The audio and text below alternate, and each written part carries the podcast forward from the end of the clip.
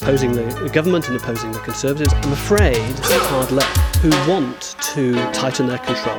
They want to uh, sideline uh, moderate voices. I don't think anybody should be surprised that that is the nature of the hard left. And of course, we know that the hard left famously cannot tolerate any dissent whatsoever. We know who the hard left are, who associate with the hard left. You just said that we were right, too right wing, hard left agenda printing money, nationalisation without compensation to hard left wing position. Hard left, hard left, hard left, the hard left, the hard left, the hard left, hard left, the hard left, the hard left, hard left, hard left, hard left, hard left, hard hard hard left, hard left, the hard left, left, the hard left, hard left, left, hard left, hard left, hard left, left. So why are you acting like a bloody fool? If you get hot, then you must get cool. Anyway, should we talk about some more quality television drama?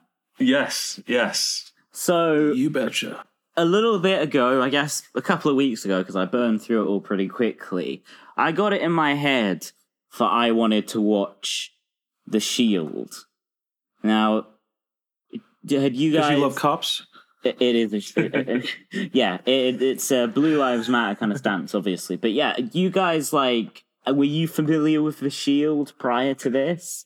I had, I mean, I, I'd heard of it. Uh, I knew it was kind of broadly contemporary of the the Wire when that was on, and yeah. more focused specifically on like police corruption. All I really knew is it's one of uh, CCH Pounder's big roles. Mm-hmm. Who who is CCH Pounder? Uh, the ba- Black Lady Detective. Oh, cool! Wait, she's fucking awesome in it. Yeah, she, she pops up in yeah. loads of stuff, often in quite minor roles, and she's usually good. Yeah, yeah, but she's got a meaty role in uh, in, mm. in in the Shield, which is good because according to Shawn Ryan, the show's impressively bald creator, she uh, was originally oh, going to be a male character. Yeah, we can talk about the shield and baldness. I think that's a huge yeah. area to get into, you know. it's one of the baldest shows I've ever seen. I don't even mean that in a negative way. We like, can add to like politically bald, uh, spiritually bald, artistically literally bald. and then there's now also like uh, extrajudiciary bald. You know? yeah, well, but no, I think the thing is just the people behind the show, especially Shawn Ryan and its star Michael Chiklis. These guys, they you know they've lived and breathed baldness for you yes. know so long. It's an integral part of them. Like the shows, they understand how it shapes a man the bald yeah. the bald jokes in the show are just like the most on point bald jokes you're gonna hear outside of left Twitter. Like it'll just be like Vic meets up with an old police buddy who had to leave the force because I don't know he was even more corrupt than Vic or something, and they'll just be like, "Hey, buddy, see this? See there's been no more progress on the cure for baldness." it's just like, yes, yes. I hope Shawn Ryan wrote that himself. Like when I, when I watch the rest of the series, uh, I'm going to be taking notes just purely to like use them on Twitter on dickheads. yeah, yeah, screenshot with some get, get a page full of bald jokes. Uh, yeah, cool. Any of Cheers. the sick bald bits. So I had heard of this show.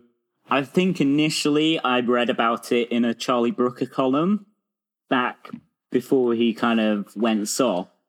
Um, Charlie Brooker wrote about um, the Shield a few times in his screen burn column for The Guardian. And he was very positive about it. And I think he described it as a kind of pulpier alternative to The Wire, which he also loved. But it was showing, uh, you know, a different facet of uh, American television, but also one that was, you know, more artistically rich than, than years past. Um, right on. I found Charlie Brooker from 2007 talking about the sixth series of The Shield. I don't think this is necessarily the bit I originally read. I think maybe after this, I'll, I'll mm-hmm. you know, dig out my books by him that I read as a teen and see if I can find that review from, which I think was from the early 2000s. Okay, good news. So I found Charlie Brooker's book, Screen Burn. Television with its face torn off, wading past the foreword by Graham Linehan. I have found the uh, review of The Shield, where he describes it as an excellent US import, starring Michael Chiklis as Vic Mackey, a cop who doesn't play by the rules of basic human decency. Yes, he's corrupt, but it doesn't end there. He's merely the rottenest apple in a whole barrel of baddens, a sort of bad lieutenant squad.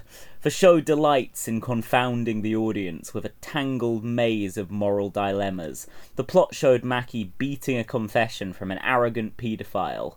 Ah, so he's bad, but he gets results. Passing bribe money to a hooker so she can buy her son some toys. He's bad, but he's got a heart then coldly shooting dead one of his own officers. Oh, he's just bad.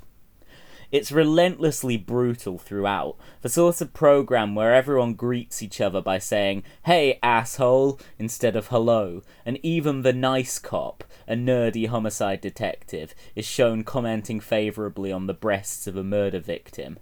With violent action sequences, of which there are plenty, cut in time to an angry nu metal soundtrack for added hard on value. And it's very true that the soundtrack of The Shield is basically like one of our friend Sinan Koz's classics of early 2000s nu metal and butt rock Spotify playlists.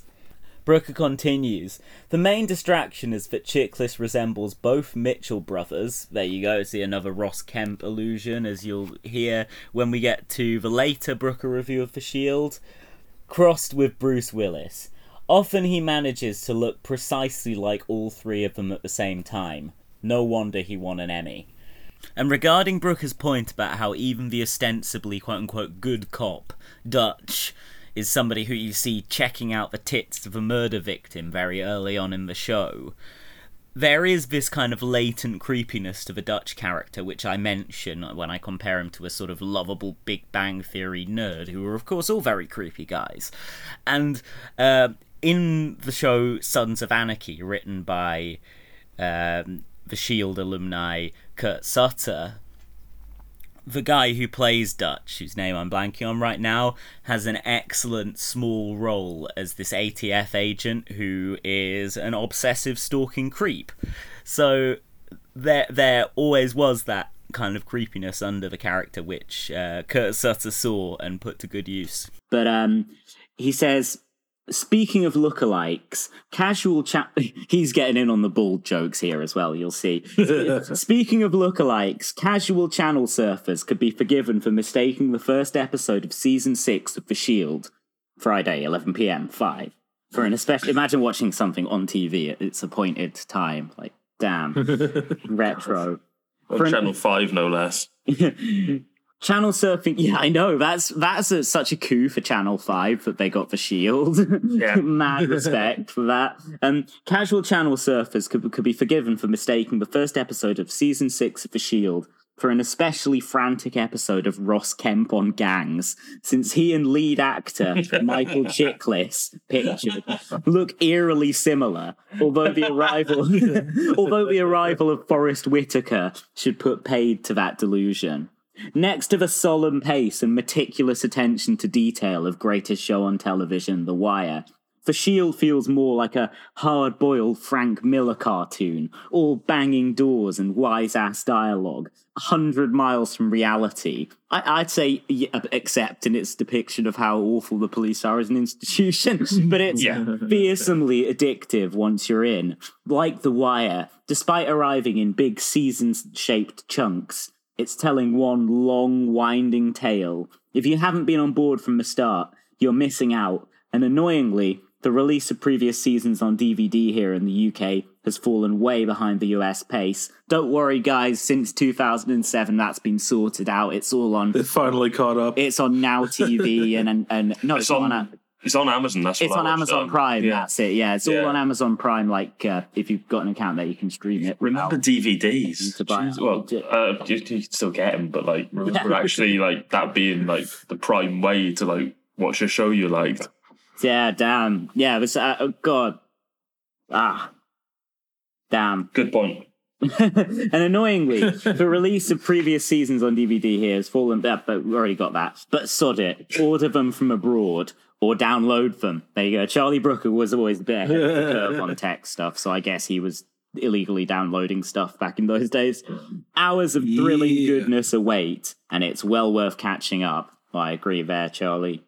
I think he's right about the show lacks the kind of solemn pace of The Wire. One mm. thing I love about it is that like we need to bring this guy in, and then there'll be a cut, and they're bringing the guy in. yes, yeah. There's quite a lot of that in the pilot with the um, the the child abduction and the suspects in that. You know. Yeah, I I I love that. It's um more reminiscent of Oz than The Wire or The Sopranos. Like uh, Oz mm. was also another kind of groundbreaking TV show in this point. In I think Oz actually maybe even started a couple of years before The Sopranos in '97, but it was yeah, still yeah. going at this point in the early 2000s. And um, yeah, and, and that is also just a fucking super kind of like packed show with like just stuff happening, just massively fast paced and eventful in every mm-hmm. episode.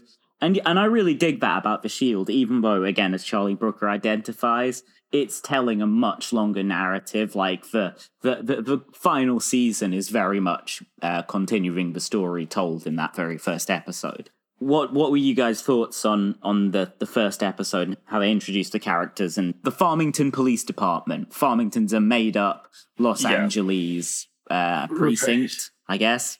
Yeah, but very much yeah. based on on on some of the uh, some of the real ones. But um, I mm.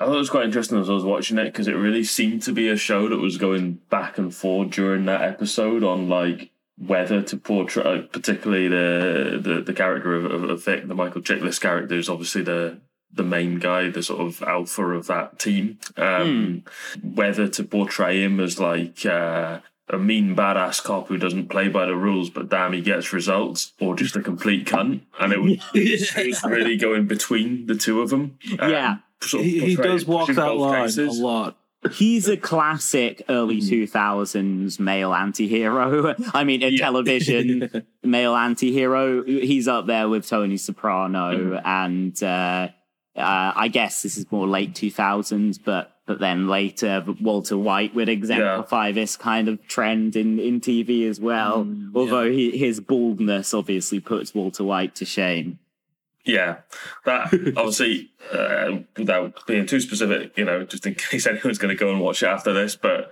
it does kind of come down a bit firmer on one side at the end of the episode. Oh yeah, yeah. Um, it's not trying to trying to glorify him and, and make him a complete hero. But, yeah, um, I mean, skip forward. 30, dynamic. Skip forward forward thirty seconds, people who don't want to hear this. But yeah. you know, Vic, uh, although he is the protagonist of the show, he murders another cop at the end of the first episode who is going undercover in his unit strike team to investigate yeah. him. Uh, strike. So obviously, what I mean about taking a side is that it takes the right side in that cop killers are good. yeah, the unproblematic protagonist of the show. They're like, oh, is he good? Is he a bad guy? And then at the end, they're like, hero. well, there's murdering cops, and there's murdering cops. there's um yeah, I mean, it is just, it's kind of a show. I'd, I'd say like the main theme running through, through it is like the blue wall of silence and the kind of police yes. solidarity, which this idea that uh, within the police, you always have to work according to a kind of unspoken code where you put your other officers first be it in yeah. terms of like violence or kind of just cutting corners in a case and like diddling the facts or whatever. You know, there's this, you know, un. Well, I won't. I won't even say unspoken because it's pretty pretty yeah. explicit. It's, nobody it's in the explicit, yeah, yeah. Nobody in the police department likes a rat. Nobody, you know, like they'll put up with your bullshit because one day you might be the only thing between them and death or something. You know. But it's yeah. um uh, it's what's interesting. It almost goes further than that, and it's it's sort of portraying the police or that police force as a an institution that almost forcibly drags everyone in it to a very specific personality. Because Yeah. you've got, for example, in the in the first episode, them all going for that Dutch guy about being too big for his boots, based on what seems to be like quite minor stuff, you know. And it's very much like, no, you have the wrong personality here. You are changing it, or we're Yeah. gonna bully you.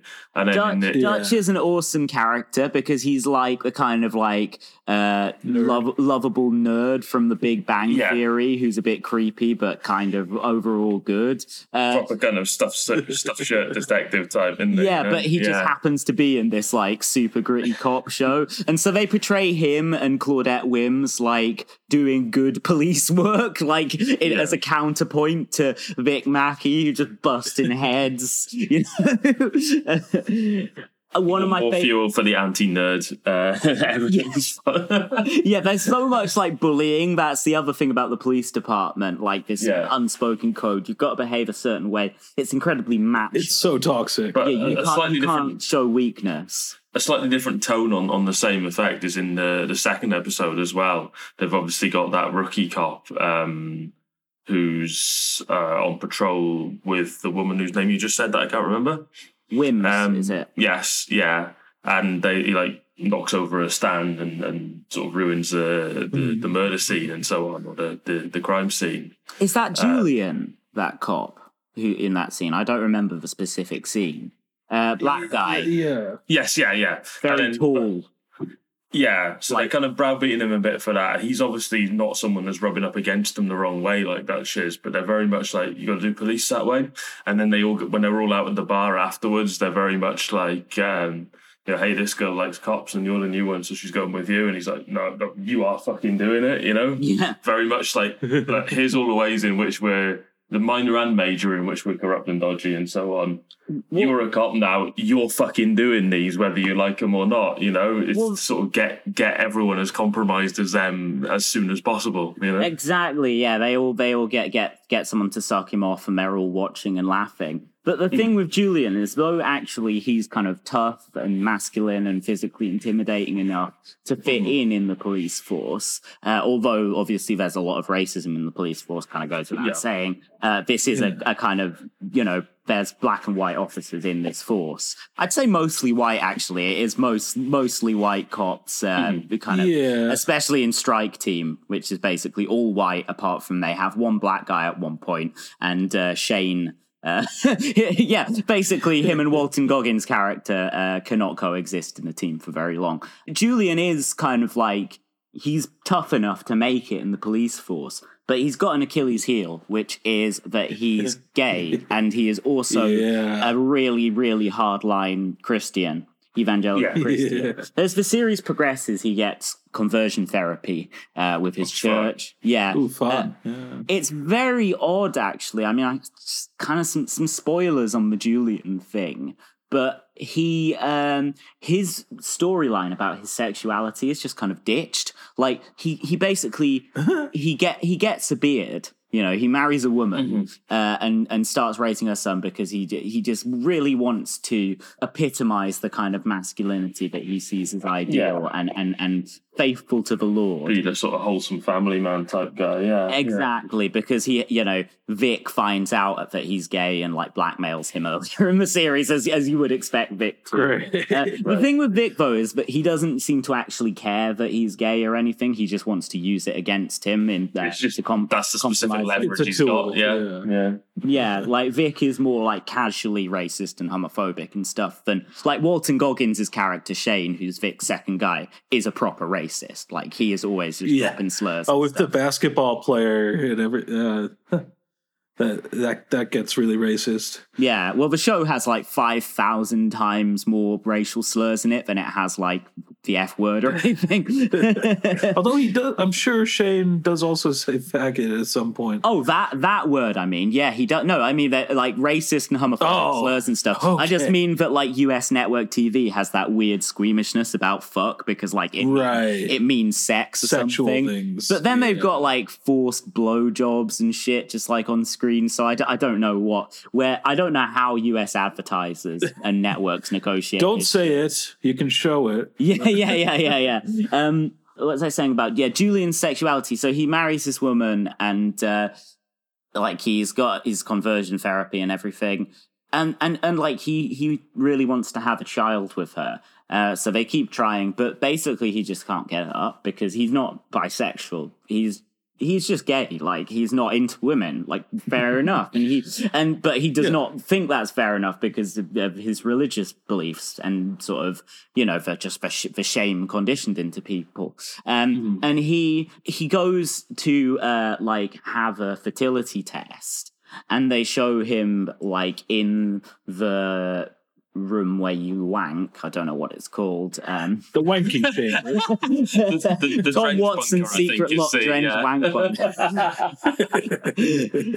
um, in Tom Watson's secret lock drenched wank bunker, he, uh, he like uh, can't get it up again. He's trying like he's like trying to wank over like this picture of his wife but it's not even like a sexy picture or anything. It's just like a normal picture of her, like her kid's probably in it or something. It's very, very unsexy. It's not not wanking material. And and so uh, he like has a look through the magazine, finds a gay porn magazine, starts wanking over that, and sure enough, the man has no problem with his penis. It works perfectly fine. um, then like the next scene you see dealing with his sexuality is like he basically like rapes his wife. Like I don't. It's like it's really, really rough, and she doesn't seem to be enjoying it. I don't know.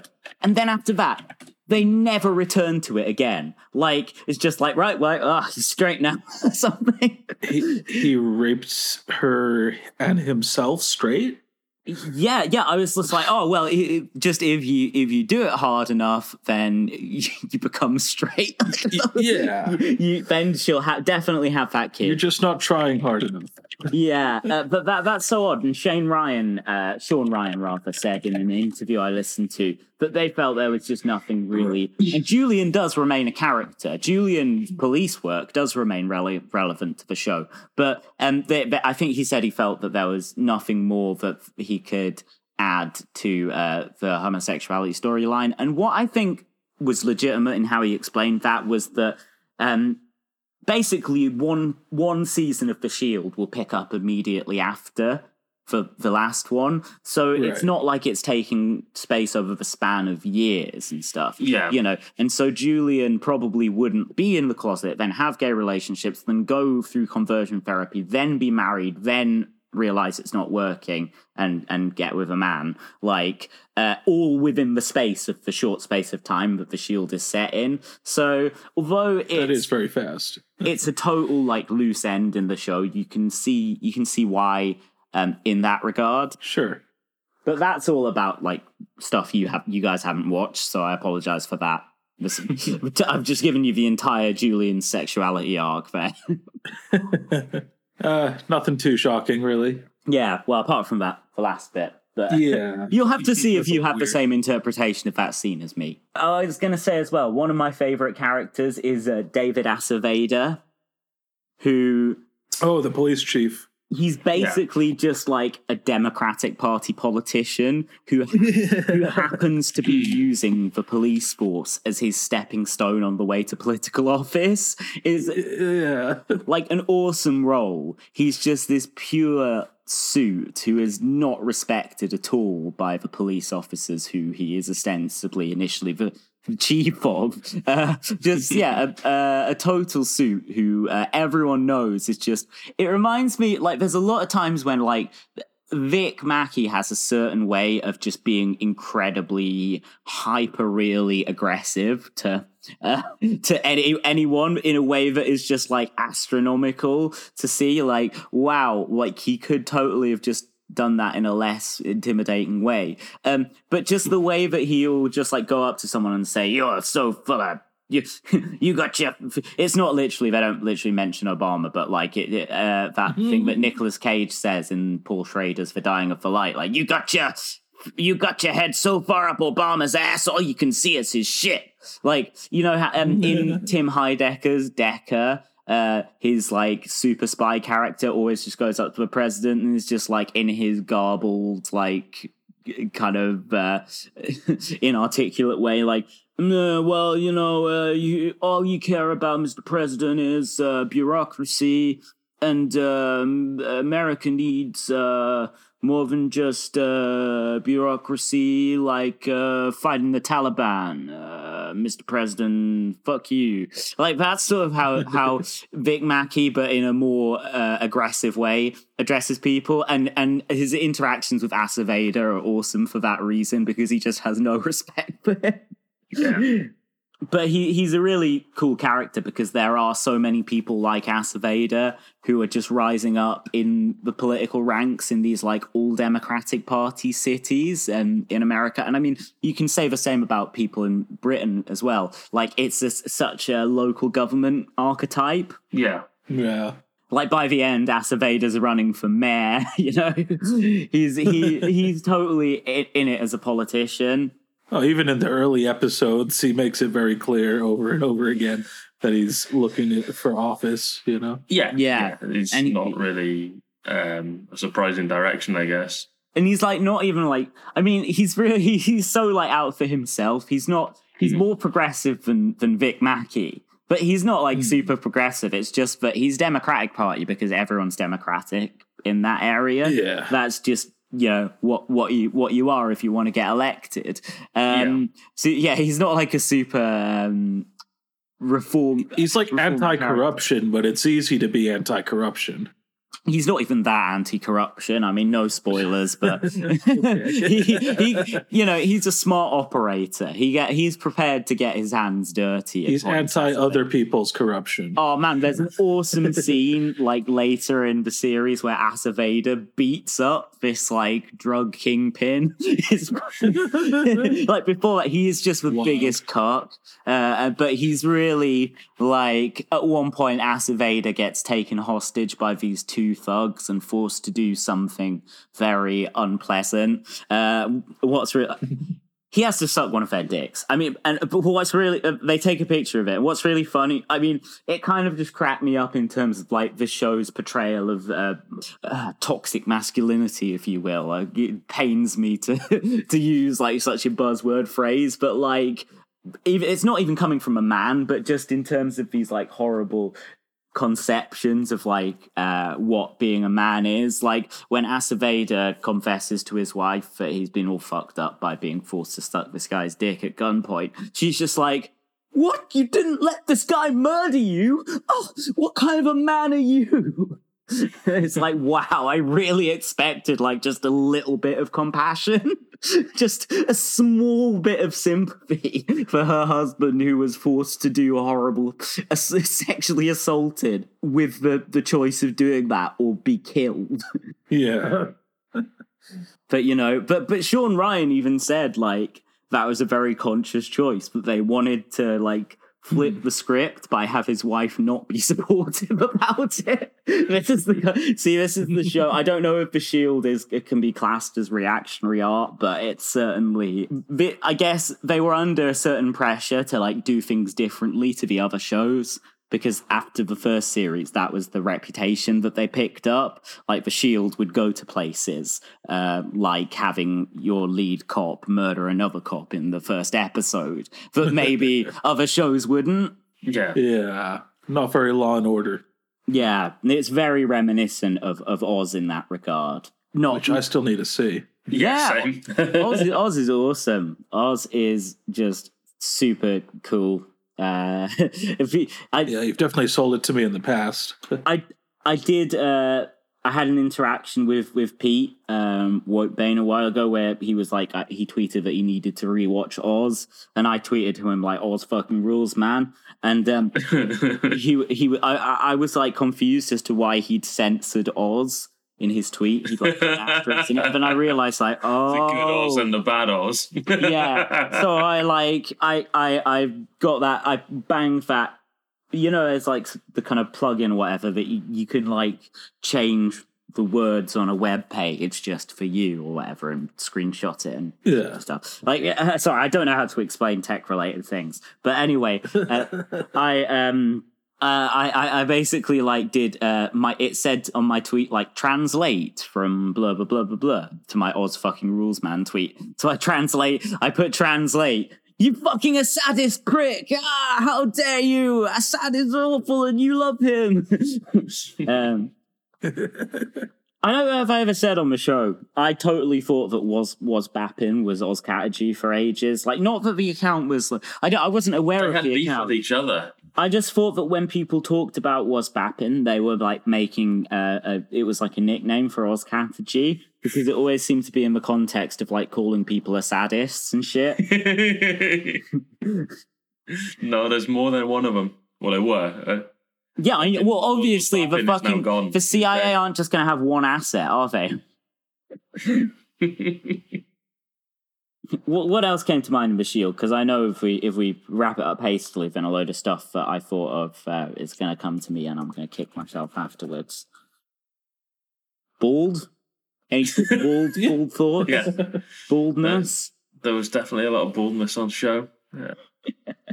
um yeah i mean like the the cast is really cool i mean like it's like it, it centers around this elite police unit who are like a kind of anti-gang unit called strike, Strike team. Team. yeah man strike team team strike team america and Badasses. yeah, and they're they're obviously like these super badass racist guys. Like I mean, like I say, like uh, ma- the main racist is Shane Vendrell, played by Walton Goggins. There's a really funny bit where, like in the final season, Julian, for reasons I won't get into, ends up joining Strike Team, and um, he he's like they're doing an undercover sting of some sort and like Vic and Shane are talking about going in undercover and uh, Julian's like no offense guys but I think the only uh, gang that you guys could really fit in with is the Aryan Brotherhood Fitting, yeah.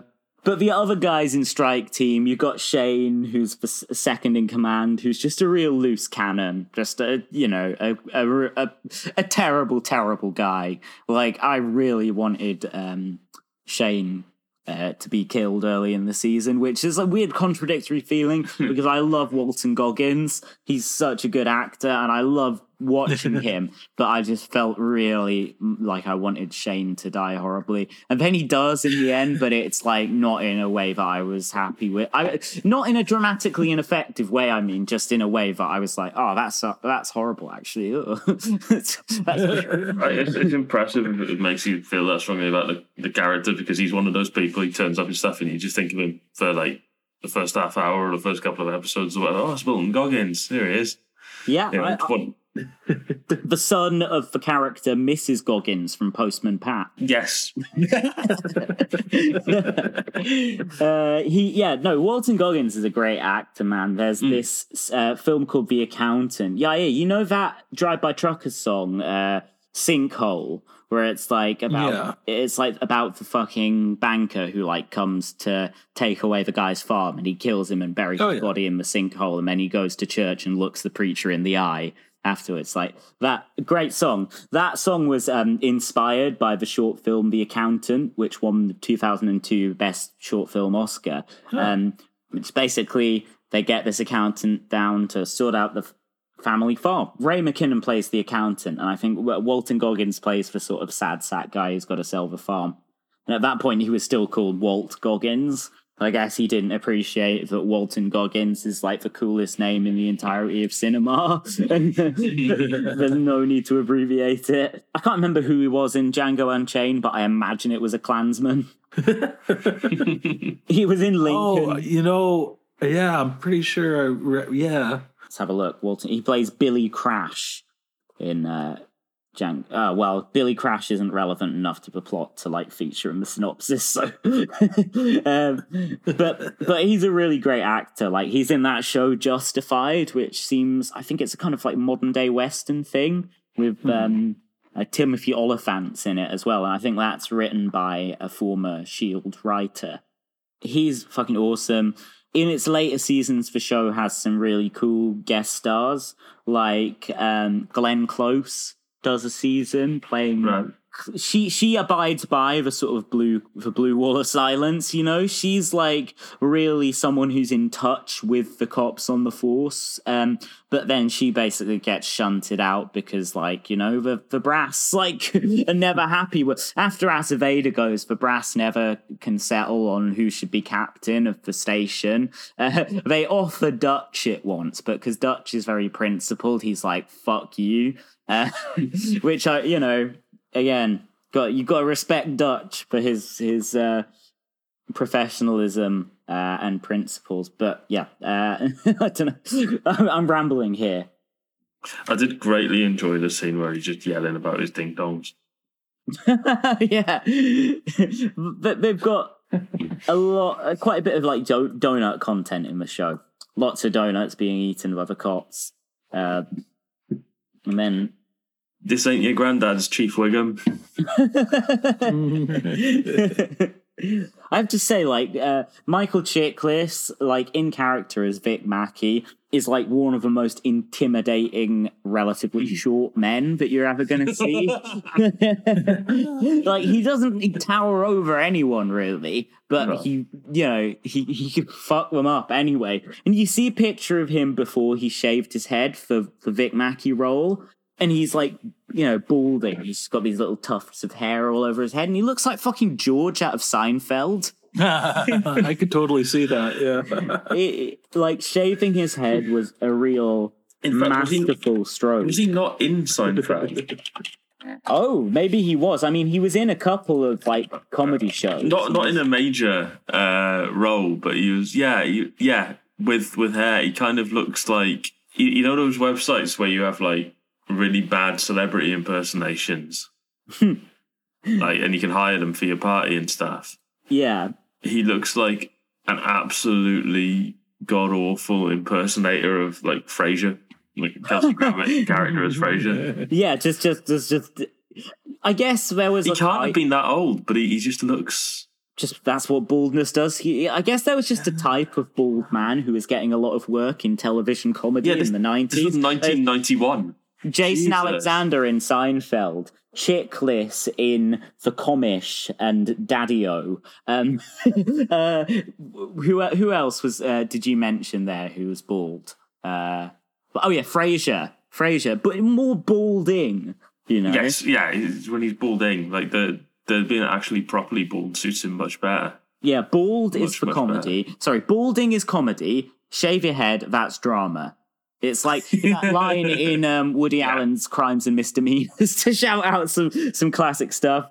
Uh, I'm sure in that documentary that's coming out, we'll be hearing a lot about Woody Allen's Crimes and Misdemeanors. But uh, in his film by that name, Alan uh, Alan Alda's asshole TV executive character has that line like, "If it bends, it's funny. If it breaks, it's not funny. And that's that's the same kind of like idiotic principle that I think uh, my my own. Uh, if it's bald, it's if it if it's balding, it's comedy. If it's bald, it's drama. That fits in with.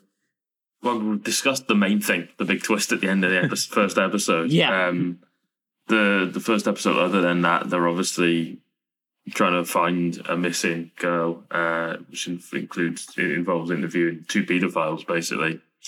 Um, and right in with the paedophile content in episode one. Yes. Yeah. this is like edgy early 2000s yeah. stuff. Part excellence. Two, two separate paedophiles they didn't cast Eddie Marsan for either of them. he just I, hadn't I, made it big in Hollywood. yeah. If, if Actually, they, if, no, he was working with Scorsese on Gangs of New York. If they were working it today, Scorsese. if they were making it today, he'd be right in there as the second, the second of the two paedophiles. Paedophile number two. Yeah, the the sort of older academic paedophile. There's a lot of like uh, police procedure stuff. Yeah, you know, it it almost mm. feels like uh, like if if Law and Order was way less formulaic and took some notes from uh, other prestige TV. Yeah, just a lot of walking around, solving crimes. Oh no, we got to get this guy to talk. Uh, uh, yeah, it's almost like you've got these parallel shows. You've got Wyms and Dutch doing a kind of like more light-hearted cop show about more likable and professional characters, and then they just have to coexist in this universe with Vic Mackey and Shane Vendrell and and Strike Team, you know. So they're just like these. It's almost like these two shows rubbing up against each other, which creates like the central frisson of the show. I think. Yeah. Yeah. And Um, it keeps it, it does keep it interesting because yeah, you got these different threads that do have quite different tones, and uh, you never have much of a chance to get bored with it. Yeah. Something I, I like that kind of fits within the like making the tough man relatable kind of trope that you see in a lot of these shows is like how um Vic Mackey has to like enlighten himself on autism because he finds out two of his kids are autistic. So he's got to like get woke on that stuff and like strike team have all got to get woke on it too or they'll piss him off. because like Shane finds his uh, how to deal with a chi- having a child who has autism book, and he and he's like, oh well, what di- what asshole owns this? Oh, I feel sorry for these slurs, you know, like and, and then Vic has to kind of pour his heart out and be like, look. Yeah, so that uh, that I guess shows you uh, a different side to him. But I thought it was interesting actually. Like he breaks up with his wife really quickly in the show. I thought that they were going to have a couple of seasons at least of him being, um, you know, the the him being a well-intentioned husband and father whose job put straight Crap on, husband trying to make it work, sort of thing. on his marriage. Yeah, but no, he, it's straight up from. There, just like, no, this guy would be impossible to live with. Uh, who else you got in strike team? You got Lem, something Lemansky, Curtis Lemansky, that's it, um, and Ronnie Gardocki, who uh, basically, yeah, Re- uh, Lem, one of the later seasons, kind of the climax is uh, something to do with Lem, and after that, Ronnie takes uh, a much more prominent role. But initially, uh, I even heard Shawn Ryan say this in that interview. Like Ronnie is kind of just like meat in the scenes. Uh, originally, he's just like the other guy. So I barely even like realized he was a character for ages. I just thought of the strike team as like Lem, Shane, and uh, uh, Vic. And um, you know, and like the other sort of people who they draft in and don't get on with them and leave again but but like Ronnie's there the entire time, and then they only really make him like a proper character later on. But I guess the guy who played him was friends with Shawn Ryan. Uh, they agreed. They agreed they'd give him a kind of extra role at the start, and then sort of color in the character as they went on. They did. Yeah. Achoo. I want to watch more Shawn Ryan stuff actually, because just like the kind of show he does is like uh, SWAT, the unit, just like shows about tough fucking professionals who like combat bad guys. um, but the unit I especially want to watch because it's created by David Mamet, and uh, Mamet was doing the unit around the time that he became a Republican because he was always more of a liberal kind of uh, writer and filmmaker. You know, Glenn, Yeah. Gary Glenn Ross is a, a really good critique Right. of like rapacious capitalism. You know, always be closing. But after that, uh, you know, sometime in the two thousands, probably he his brain got destroyed by 9-11, like many people. But um, Mamet just started listening to loads of Rush Limbaugh, and um, it seemed to destroy his career. I don't, you know, he must have gone pretty, got pretty intolerable to be around because he always Yeah. steadily worked before that. And I don't think he's directed a film since his uh, 2013 film about the late Phil Spector, R.I.P. Uh, uh, and that wasn't that good or anything. And that wasn't actually a proper film; it was for HBO. So, I, I mean, I'm kind of curious to see the unit to see if like you can see Mamet getting more reactionary in real time. Like maybe it starts off they're kind of like critiquing the war on terror a little bit, and by the end they're just like, uh, "The Muslims had it coming. We need to, we need to follow the policy laid out by the governor of Michigan in season one of Designated Survivor and put them all in internment camps." Great, great change. That does happen in season one of Designated Survivor. Or like no, it's like they the police were arresting all the Muslims. I don't know what they do with them after that. Maybe it's worse. Um, but yeah, Shawn Ryan was executive producer on the unit with uh, with Mamet. Wrote wrote an episode. There's one of these like I guess because American network, uh, not American network TV, but American TV drama is such a collaborative thing. You always have a ton of writers. So like if you look at um, you know SWAT, which uh, you know Shawn Ryan has been making, and I know that he's involved in like in the writing room and stuff from interviews, but written by one episode. Uh, Timeless, written by one episode. Uh, Mad Dogs, written by one episode. Uh, the Unit, teleplay, one episode, written by one episode. So it's like you know. I guess the Shield is much the same. I mean, you've only got you got 17 episodes written by Sean Ryan, but it's not a kind Hmm. of. Uh, I'm trying to think of a situation because there are there are some American TV dramas where uh, oh, like Shane Fontana. I think what's his, is that what's his name?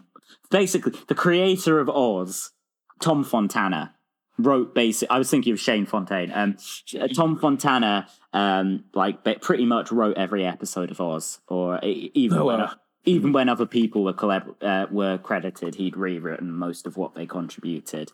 Um, so I don't That's- think it's it's one of these shows. I think there's a there's a proper um, kind Yeah. of like TV thing, and I think uh, Kurt Sutter, who was a writer on it, um, went on to create Sons of Anarchy, and I've seen people say that you can really identify the the uh, kind of dialogue that's written like him. Although I haven't seen that show. You, you see that a lot with obviously a lot of these series where they've got like 20 odd episodes a season or, or 13 at the least, you know. Mm-hmm. Um, you, you can't really have one guy do as a, as a solo project, um, but you Apart get a lot. Yeah. Apart from ours, yeah, you- yeah. But like something like something like Twin Peaks, you, you can like the original run, you can almost tell exactly how involved David Lynch was. Yeah. Yeah, obviously, the the ones he directs are self-explanatory, but Yeah. you can still get a, a good Lynchian vibe in the ones not directed by him when he's about, and Yeah. then it generally goes completely off the rails when he's not interested anymore because the network Yeah, fucking yeah, around yeah. too much. And I Um, think, to be fair with Shawn Ryan, he does always keep a kind of hands-on role in his shows as a producer and head writer, even if he's not.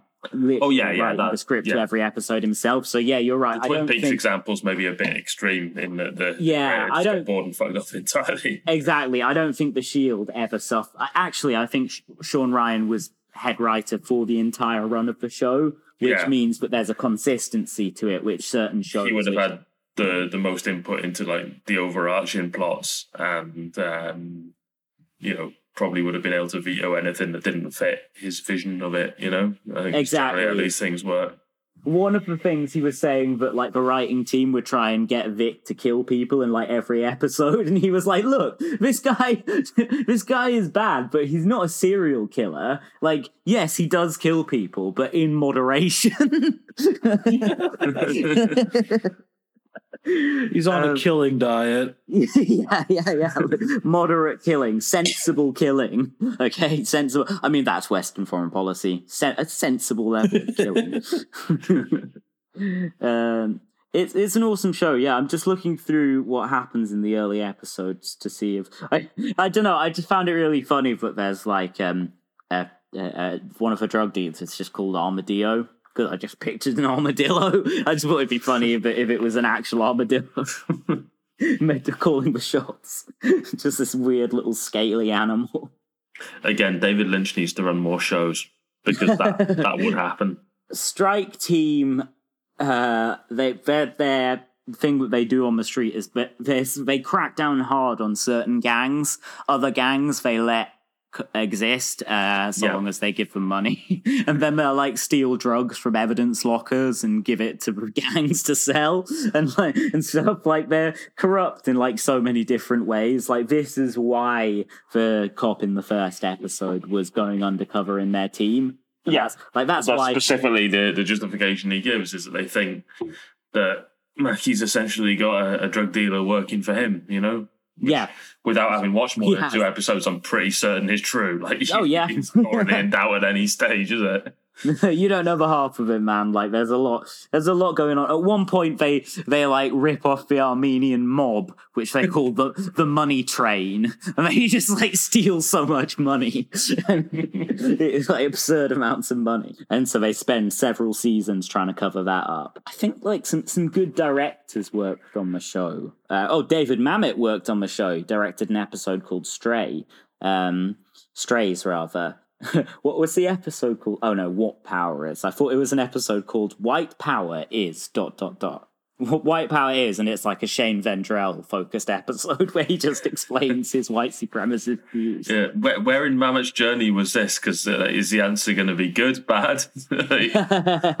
um, this, I think, this was. Uh, oh, yeah, this was a couple of years before Mamet started openly expressing conservative views. I think probably okay. around the time he was turning, though, because there's this film called Spartan starring Val Kilmer from around this time, which right. is not it's not about the Spartans. It's not about uh like.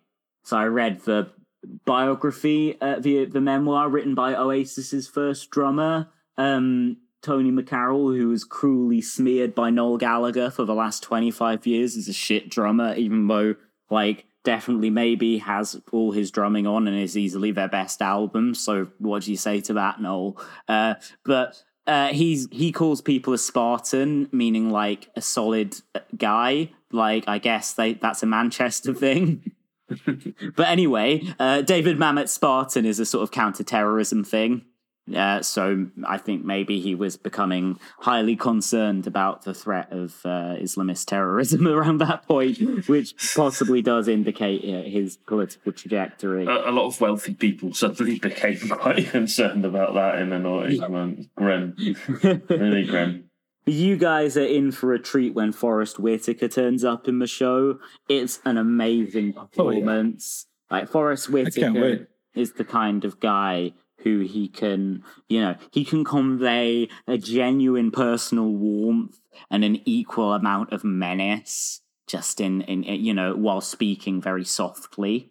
Mm-hmm. Like that's uh he's a brilliant, brilliant actor. Uh and he just gets more and more kind of like legally what's that for? I can't remember who I oh yeah, I you know how I described uh Hank's trajectory in Breaking Bad as he gets cucked by crime and by the end he's just got no respect for himself as a man because of his failures as a police officer. It just damages his uh, masculine equilibrium so much. There, there there's like um, a real cucked by crime situation with Forest Whitaker's character. He just can't get Vic Mackey, and he by the end he just think he he uh, this guy who won't even bend the rules of the police to um like uh, stop his mentally ill wife being prosecuted for something. Um, this this this super principal guy is by the end just like doing corrupt shit to try and frame Vic Mackey, and it's it's a brilliant performance. Just the way that he gets, you know, Whitaker literally like at one point, like when there was a gap between episodes, he did he like shaved his head and he lost large amounts of weight as the series went on to just convey the desperation of this guy who is just obsessed with Vic Mackey. Yeah. and obviously, I he's a pretty heavyweight actor, Forest Whitaker, uh, who immediately, I think actually Shawn Ryan said that he was just getting his Oscar for The Last King of Scotland when this show was airing. So they basically cast him at the best possible time. Yeah. they had they had him like I think just before he became uh, even more bankable. Just before the, the price to cast him for a season would have gone through the roof. Yeah. Yeah, yeah exactly. And they had him contracted for a certain amount of episodes, so he couldn't fuck mm-hmm. off. So he's in he's in like 13 episodes or something, um, which is more more than Glenn Close did as, as far as I can remember. Oh, and in terms of uh, people from the world of cinema who contributed to the show, you also had um, an episode or two directed by Frank Darabont, um, I right, wasn't, yeah. I wasn't aware that he directed non Stephen King things, but uh, well, he, he, he started um, he started The Walking Dead, didn't he, and got bunted from it eventually. Yeah, yeah, yeah, yeah. I forgot actually. Yeah, he. I guess Frank Darabont has um, transitioned into television, especially since yeah. his uh, unloved 2007 picture, The Mist, um, which I haven't seen. Good film. Is it? good. Yeah, yeah, good film. Um, it's not a masterpiece, but it's it's worth a watch. I'll check it out. I usually like good Stephen King potboiler. Yeah, yeah, it's it's it's very good within that oeuvre. Um, nice. Yeah. I mean, I I like the Green Mile. Uh, with caveats. I, I talked about that with Yair a while back. Uh, I, I don't. I think it was with Yair. It might have been with FFF actually, but uh, we probably touched on Uh. it. Yeah, yeah, Yeah, I think I remember that. yeah. I've still actually never seen the Shawshank Redemption. Just it's never never interested me particularly.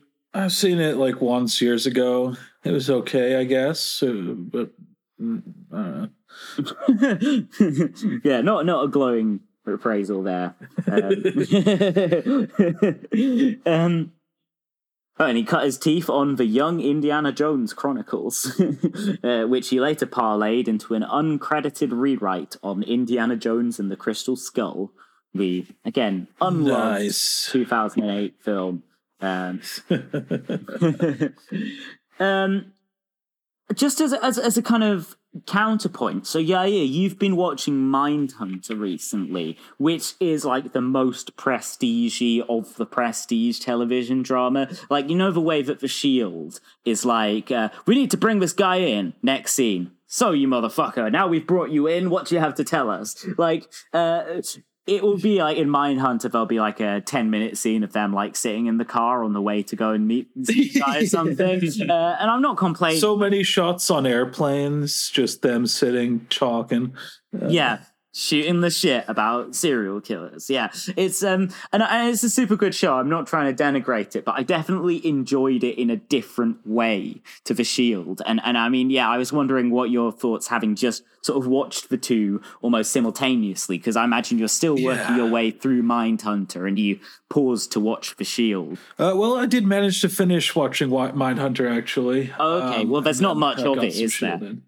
No, just two seasons right now. Yeah. Uh, I think it's yeah, not it was, coming it, back. it was good. Definitely a different feel. It was like, um, I, oh, well, unsurprisingly, I suppose it kind of felt like a David Fincher film in the aesthetic. It was quite dark and gloomy, like Zodiac or something. Yeah, and super procedural. Not not like the Uh, oh, yeah. bits of proceed. You got the kind of like almost like kind of soapy procedural stuff, which you see uh, Wyms and Dutch get into in the Shield. But like, uh, yeah, the, it's all Plenty about of thrilling paperwork. Yeah. and- oh, you're getting in trouble with the internal affairs, but we'll work it out.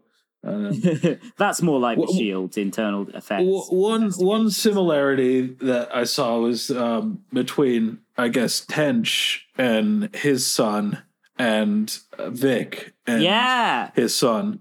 Um, I mean, I don't know where the uh, autism story is going to go with that one yet because I haven't seen too far. But it's like, oh, look, they're both hyper masculine, uh, toxic guys who are having to deal with the fact that their children are not neurotypical.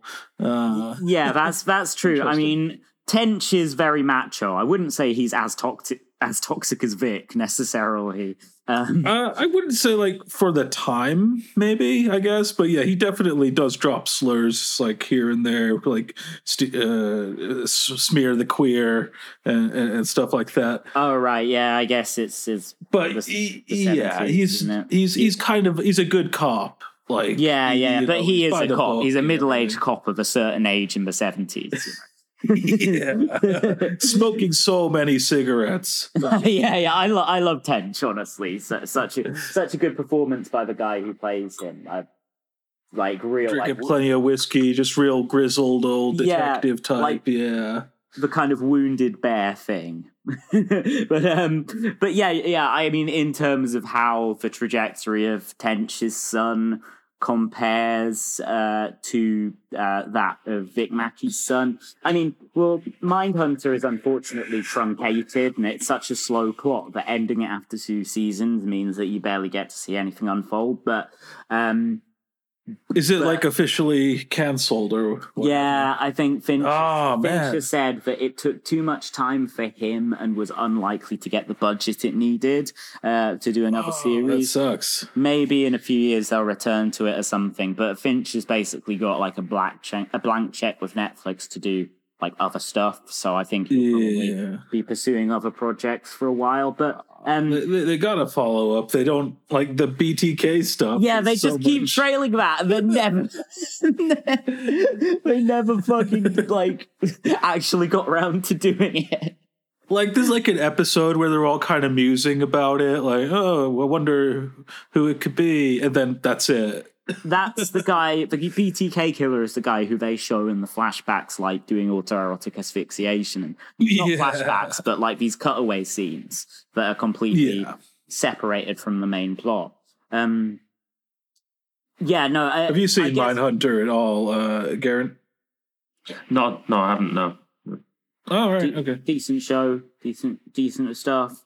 Um, oh yeah, I was just gonna say like the I guess the difference between Tench's son in Mindhunter is that Tench's son is kind of like I uh, uh, like a fucking little Dexter in the making or something. It's like- Yeah, definitely setting it up as like, oh, what if the guy investigating serial killers had a son who is going to become a serial killer?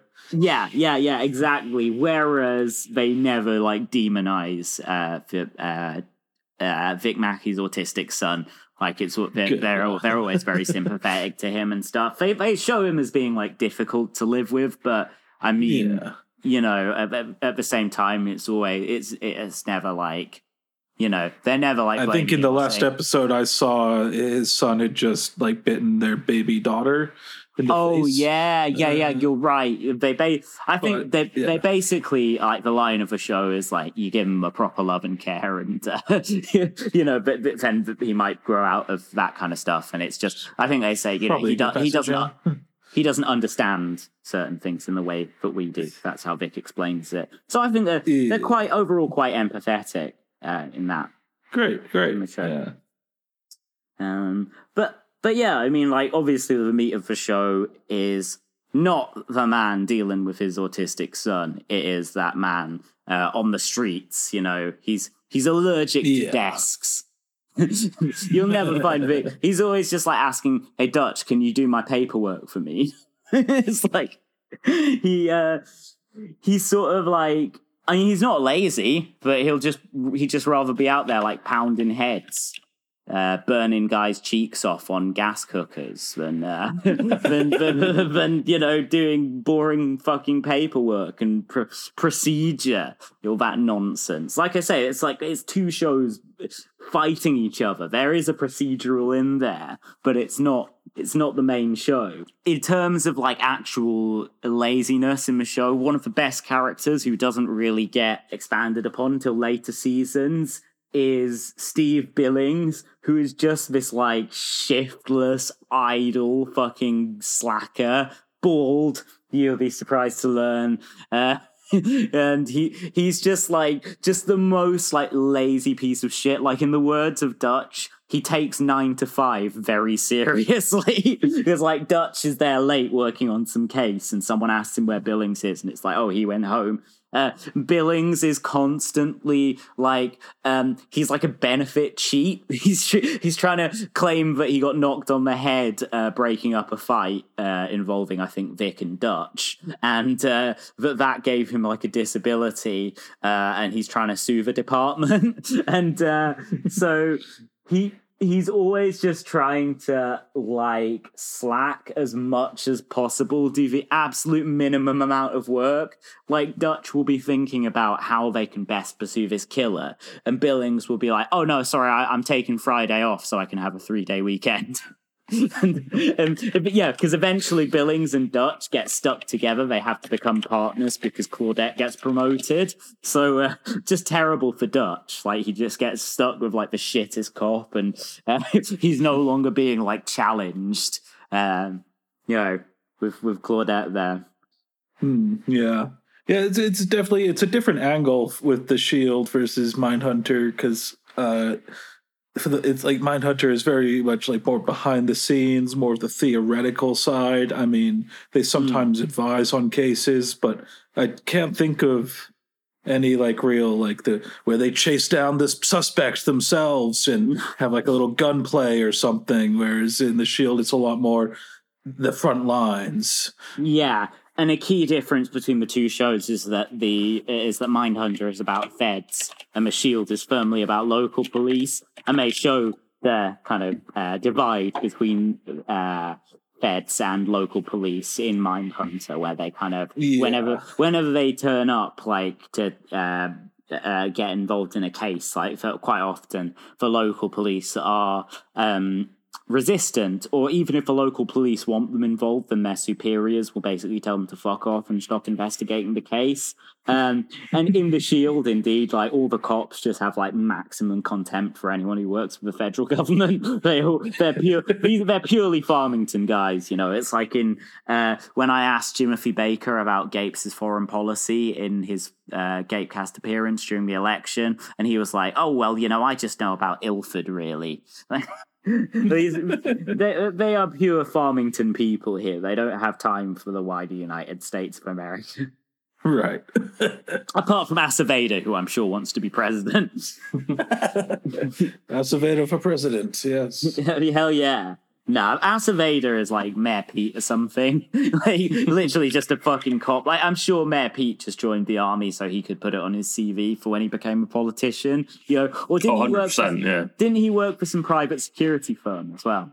Like uh, that, that has done much so. evil things.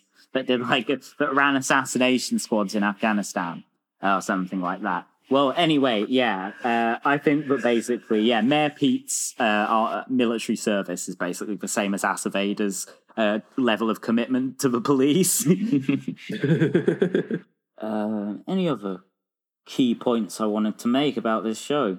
Um, I don't know. Not for the time being, really. I, I just think it's great. I really enjoyed watching it. I think, as Charlie Brooker said in that review I read at the start, it provides a kind of hard boiled counterpoint to these kind of studiously observed, uh, solemn shows like The Wire, Mindhunter, uh, probably probably The Sopranos. It's much more like Oz, like I say, fast paced, vulgar, extreme uh, apart from not containing the F word. But it's yeah, but bitch. Uh, bitch, yeah, just lots. Of, it's on FX, just like Breaking Bad. So yeah, exactly. They can say bitch as much as they want, but no fucks because fuck is bad. Anyway, here's a guy being forced to suck another guy's dick at gunpoint. yeah, great show. Honestly, I I really really enjoyed it. Yeah, I was excited to see the rest of it. Yeah, definitely going to plow on with more of that soon. I think. Yeah, well, if you guys do, then let me know what you think. We'll maybe reconvene and talk some more about it at a future date. Yeah, I'm I'm loving these uh, RP deep dives into classic television shows, like Designated Survivor. classic, classic.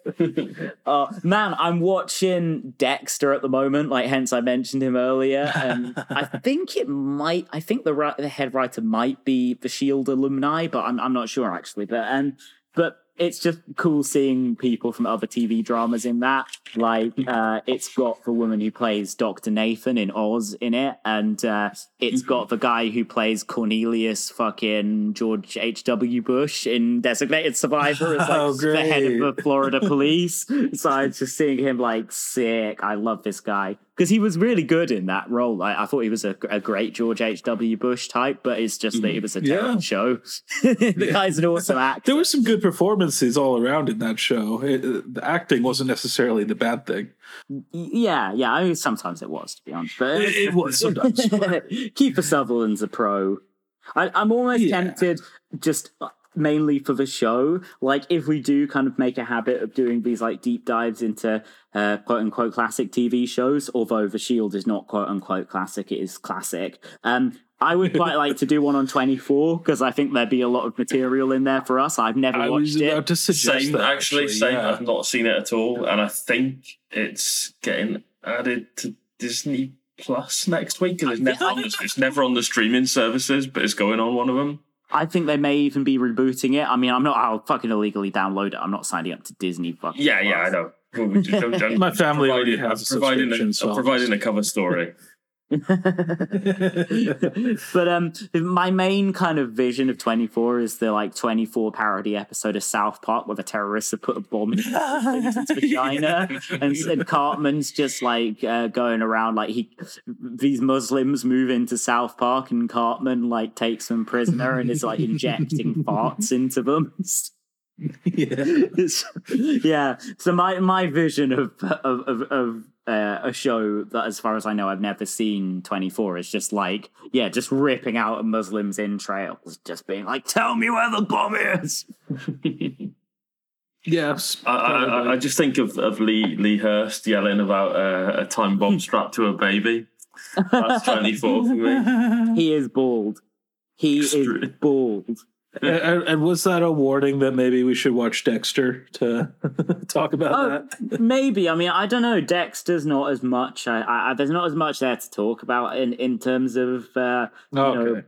Po- politics, baldness. I mean, he's got great head of hair on him. I don't know what we could really say about that. Um, I mean, I, I do think it's a decent show, uh, but I think uh, if we wanted to like get deep into some show, I think something like Twenty Four would be much more within our lane. Yes, yeah. There's Okay. yeah. Yeah. because I I love doing the film and TV criticism and stuff, but I feel like it it's best when it has that little political angle. If you've got a bit of a hook, so it Sure. plays, yeah, yeah, yeah, exactly. to fool the people that, that tune in to our, our political episodes to, to, to listen to them. It's, uh, Yeah, well, we you know we've t- been talking about movies. Uh, well, sorry, about TV actually for a, a good like uh, almost two hours now, and we've Yeah. ripped on loads of melts and bald Yeah. fuckers, and so I think that you know people have got their money's worth. Even though I'll probably put this out as a free episode, but so to speak, you know, they've just about got their money's worth still. Uh, yeah. yeah, Got some yeah, great value for money. Yeah. yeah, yeah, yeah. Okay, maybe we should be paying them. I don't know. Yeah, I'm I'm a bit tired anyway. So should we call it a Same, night? yeah. That's um, that's, Yeah. that's pretty good. Yeah, got a lot of material on. without like taking three hours, so that's good. Yeah. Yeah. Fantastic. So thank you, folks, for listening to RP on The Shield and Eddie Marson's um, uh, rapidly accelerating brain disease. Yeah. Peace out, guys. Peace. You guys enjoy the remainder of your weekend. You too. Will do. Have a good one, guys. See ya. See ya.